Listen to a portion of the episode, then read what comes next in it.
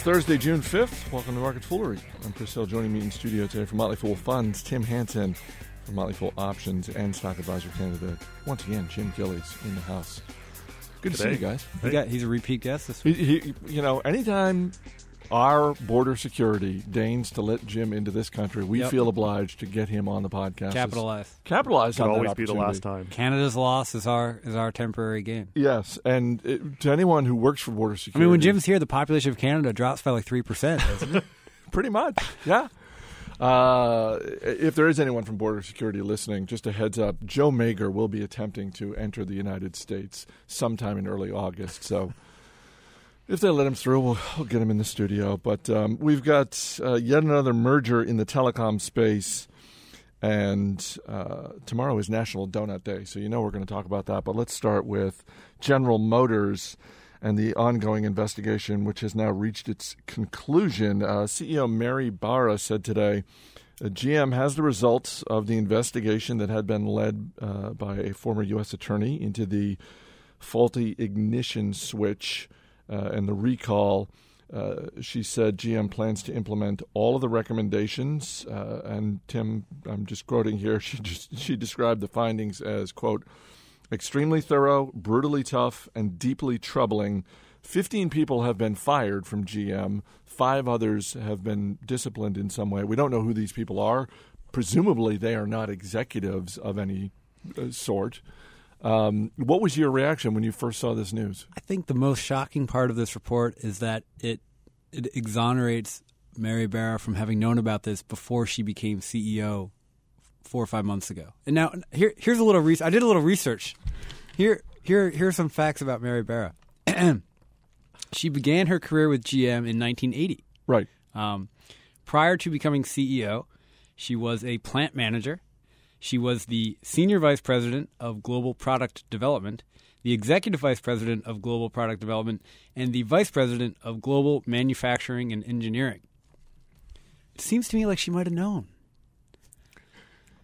given those job titles. I don't know. I don't know. Um, so, 15 people were fired. She probably could have been on that list as well, but somehow managed to escape. I thought, you know, I, I mentioned I thought um, Gregg Steinhafel, the now deposed CEO of Target, had a lock on this year's worst CEO award. But man, Mary Barra is making a charge here, given given given the facts and, and the textbook case of crisis mismanagement she's putting on.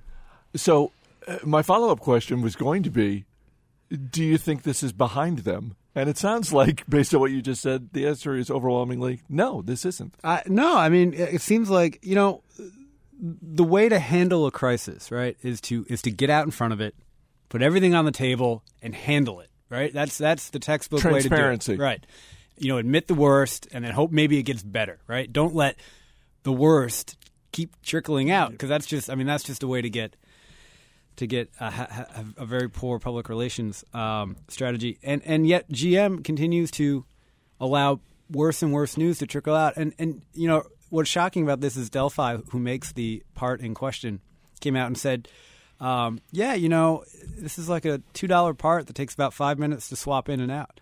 And GM didn't recall these cars sooner because it was going to be too expensive and time consuming. Which begs the question: What would trigger them to make a recall? Yeah. I have no. It would have to. I don't know. A, a, I mean, changing the floor mat. I, I don't know. Uh, Jim, uh, to Tim's point, when I had read through the story this morning, the thing that struck me was not necessarily about Mary Barra, but it was the lack of any specificity beyond the basic nuts and bolts of what I just share- shared right at the top here.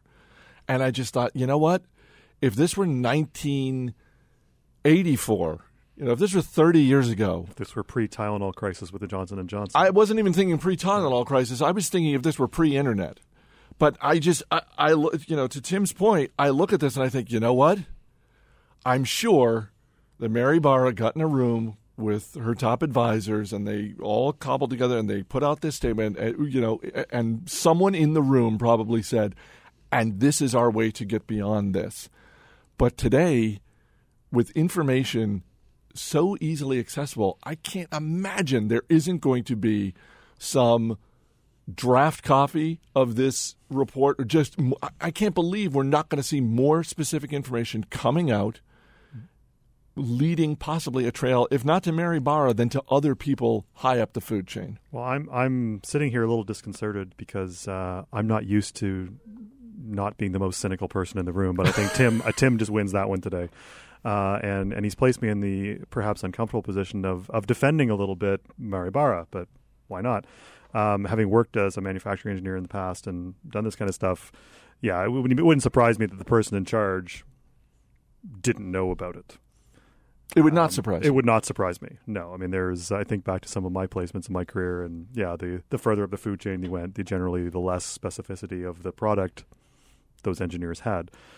Now that said, you know, if there's a concept of the buck stops here, uh, when I was reading this this morning, uh, the thing that was screaming at me was the this whole thing can be summed up in one sentence: "Is in the buck stops over there. We're fine. No one here had anything to do. We're how are you? Don't look at us. Fifteen unnamed people. Fifty. Uh, they they did name one guy who was a senior engineering okay. type, and uh, you know, I mean, he was he's clearly the scapegoat. Uh, I, I, saw him on. Uh, he was on CNBC this morning, or his, at least his mugshot was. Um, but yeah, I mean, I, I think this is going to absolutely snowball on them for the next little while as more and more news comes out. Uh, this this thing about being able to change out in two minutes. My my neighbors have a car that has been recalled, and I was talking to him on the weekend, and he said, "Yeah, so they got a rental right now that Jim's paying for." And he says, "Yeah, we might have this for a couple months." So I don't know what this two minute thing is, but you know they're clearly they're clearly in crisis mode where they're recalling anything they can possibly get to to take this thing down. I'm actually interested in GM stock for the first time in forever because I kind of like companies that are showing this kind of trouble because the market tends to punish them. So the stock isn't getting punished too bad. It was down maybe half a percent when we walked in the studio today. So, but I don't know. I just I I, I can see I can see your point about GM being such a big company, so many employees, it, it is entirely plausible. It's believable to me that in fact Mary Barra did not know at you know at some point. And yet, just from a leadership, from a crisis management standpoint, wouldn't it have been better if she had come out with an even stronger statement that that that called herself into question, saying, "You know what? I was in a position where I should have known about this. I did not, and you know, I, I don't know. Tim's commentary on how to handle a crisis and GM's scoring on that on that by that criteria, he's absolutely right. This has been terrible. By the way, isn't that in some ways isn't that the most surprising part of all of this? That you know what, the blueprint is out there for how to handle a huge crisis like mm-hmm. this. It started with the Tylenol crisis back in the 1980s and pretty much any company that has followed that playbook, Tim, you know, if they do it correctly and they and they get out in front of it, then yeah, there's some short-term pain, there's a short-term financial hit. But if you're thinking long-term about your reputation and all your shareholders, all your stakeholders, you're better off following the playbook. Well, that's why I think. I mean, you know, Jim says you might be interested in GM stock. You know, just the way that they've handled themselves here, I think, is evidence of the fact this is an organization that I mean, this is an organization that has been challenged by a variety of things for a very long time. Um, you know, if, if if Mary Barra, as the vice president of global manufacturing and engineering, didn't realize about a, a defect that was leading to deaths in in um, her product, you know, maybe plausible, but that would also be representative of kind of a failure of, of, of leadership somewhere in the in the chain of communication. Mm-hmm. You know, people down on the bottom of the organizational structure are scared or for whatever reason aren't communicating with the people at the top who are making strategic decisions, you know, that leads to disasters like this and it leads to mismanagement of capital and all sorts of other bad consequences. So, you know, I think to to your point, it, it's hard to get excited about GM as an organization just because it seems to indicate that there are a lot of parts of it that are that are broken. Well, and there's also the culture, right? I mean, that was while the appointment of Mary Barra as CEO earlier this year was hailed for, among other things, she's the first female CEO of a major automotive company. Uh, to the extent that anyone raised any red flags, it was it was along those lines. It was, uh, does GM need an outsider in the way that Ford Motor brought in Alan Mulally from Boeing? Mm-hmm. Do they need a culture shift? And I think that that sort of got quickly swept under the rug. Like, no, no, no, this is a great hire. Well, the differences between GM and Ford, I think, have been on display for a few years now in terms of how they've how they've each handled themselves, both going into the the bailout, you know, and how they handled themselves through that, what their culture what their culture was in terms of, you know how they felt like they should interact with the government and what they should do. They obviously took very different different paths, and Ford has now been rewarded for that, and GM continues to muddle muddle through. And you know, it's not clear that.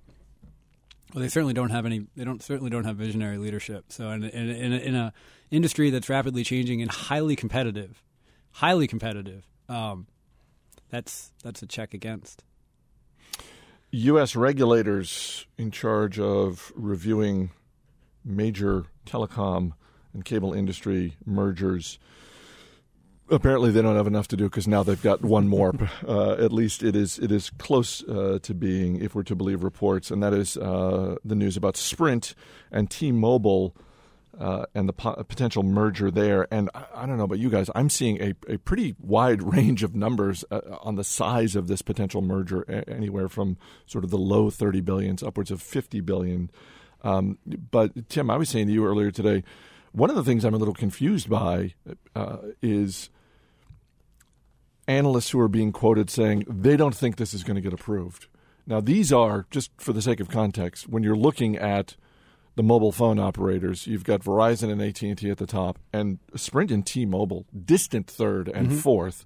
So the merger of them would create a, a obviously a bigger competitor, but arguably a more viable competitor. So, so yeah. on, on, the surface of it, it's like, well, wait a minute, why wouldn't this one get approved? So that that is that is the crux of the of the argument is whether the so the F, I think the, the regulators have said in the past that they want there to be at least four competitors in the space. So that would be the, the, the thing working against approval.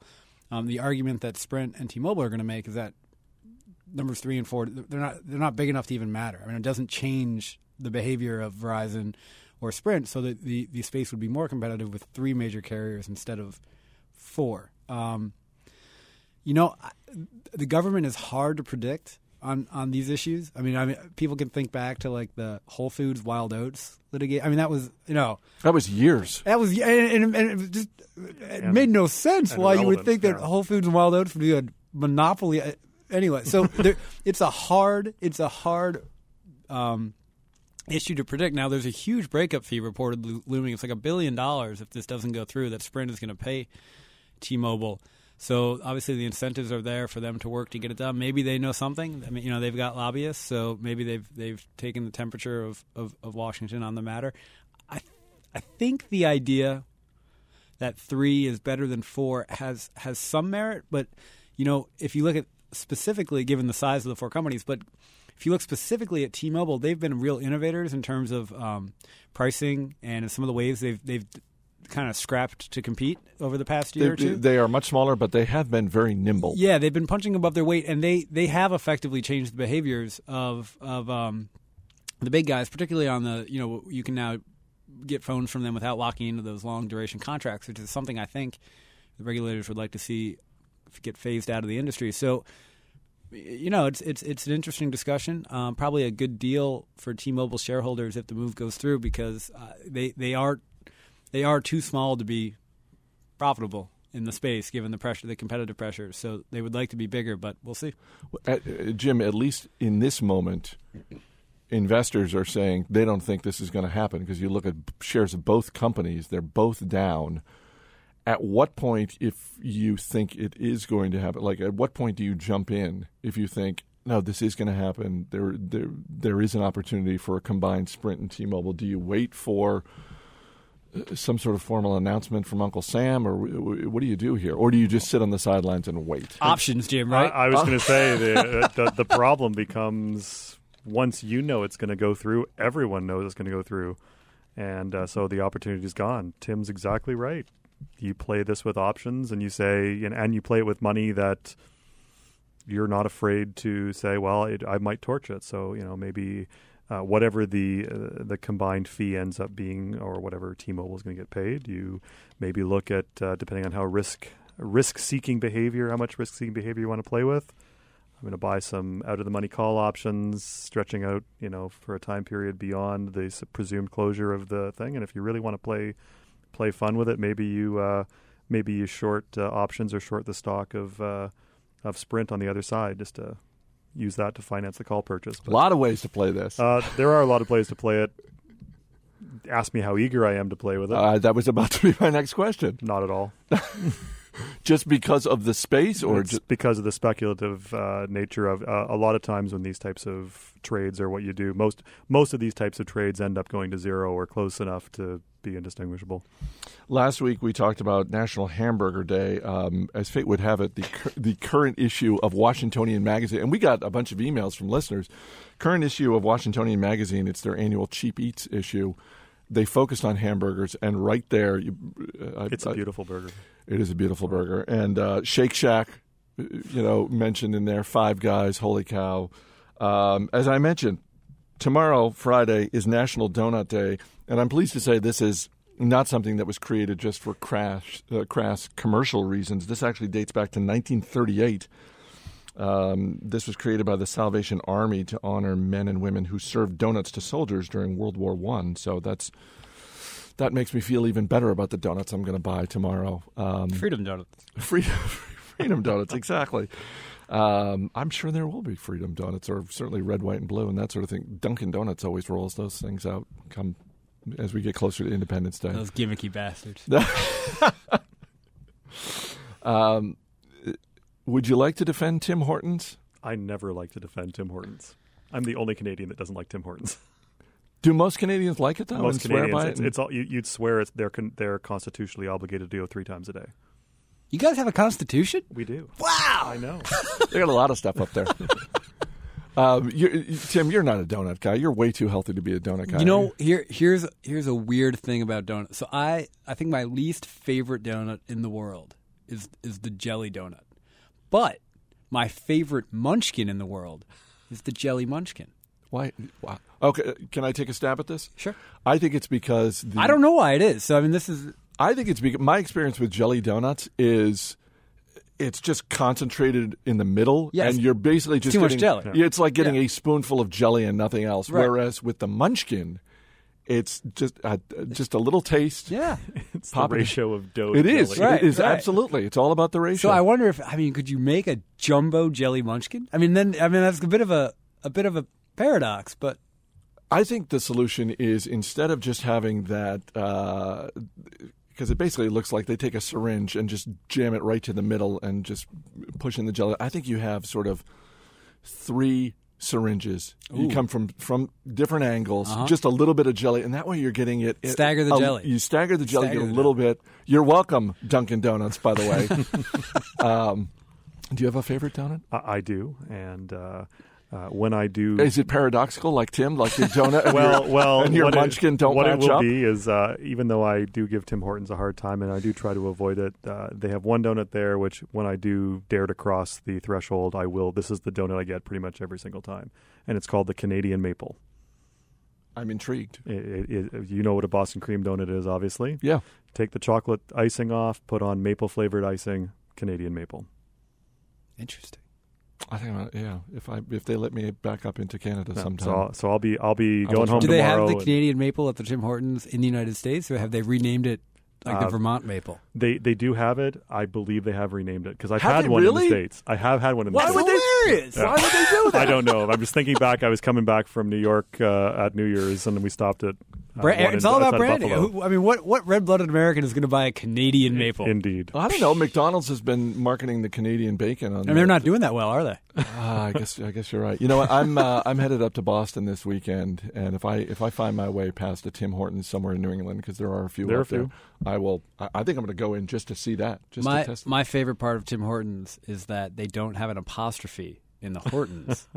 Wait, um, they don't? No, nope. Because due to the uh, due to due to Canadian, I believe that Jim may correct me if I'm wrong here, but due to Canadian law, your name needs to be both written in both English and French, and French does not use the apostrophe except in Quebec. Right. where it can be in French, and, and if you do have it in English, it has to be in smaller font than Yeah. in French. So they they eliminated the the apostrophe. said it before and I'll say it again. You're not getting this on Bloomberg, people. You're not getting this kind of information. Tim Hanson, Jim Gillies, thanks for being here, guys. As always, people on the program may have interest in the stocks they talk about, and the Motley Fool may have formal recommendations for or against. So don't buy or sell stocks based solely on what you hear. That's it for this edition of Market Foolery. The show is mixed by Dan Boyd. I'm Chris Hill. Thanks for listening. We'll see you on Monday.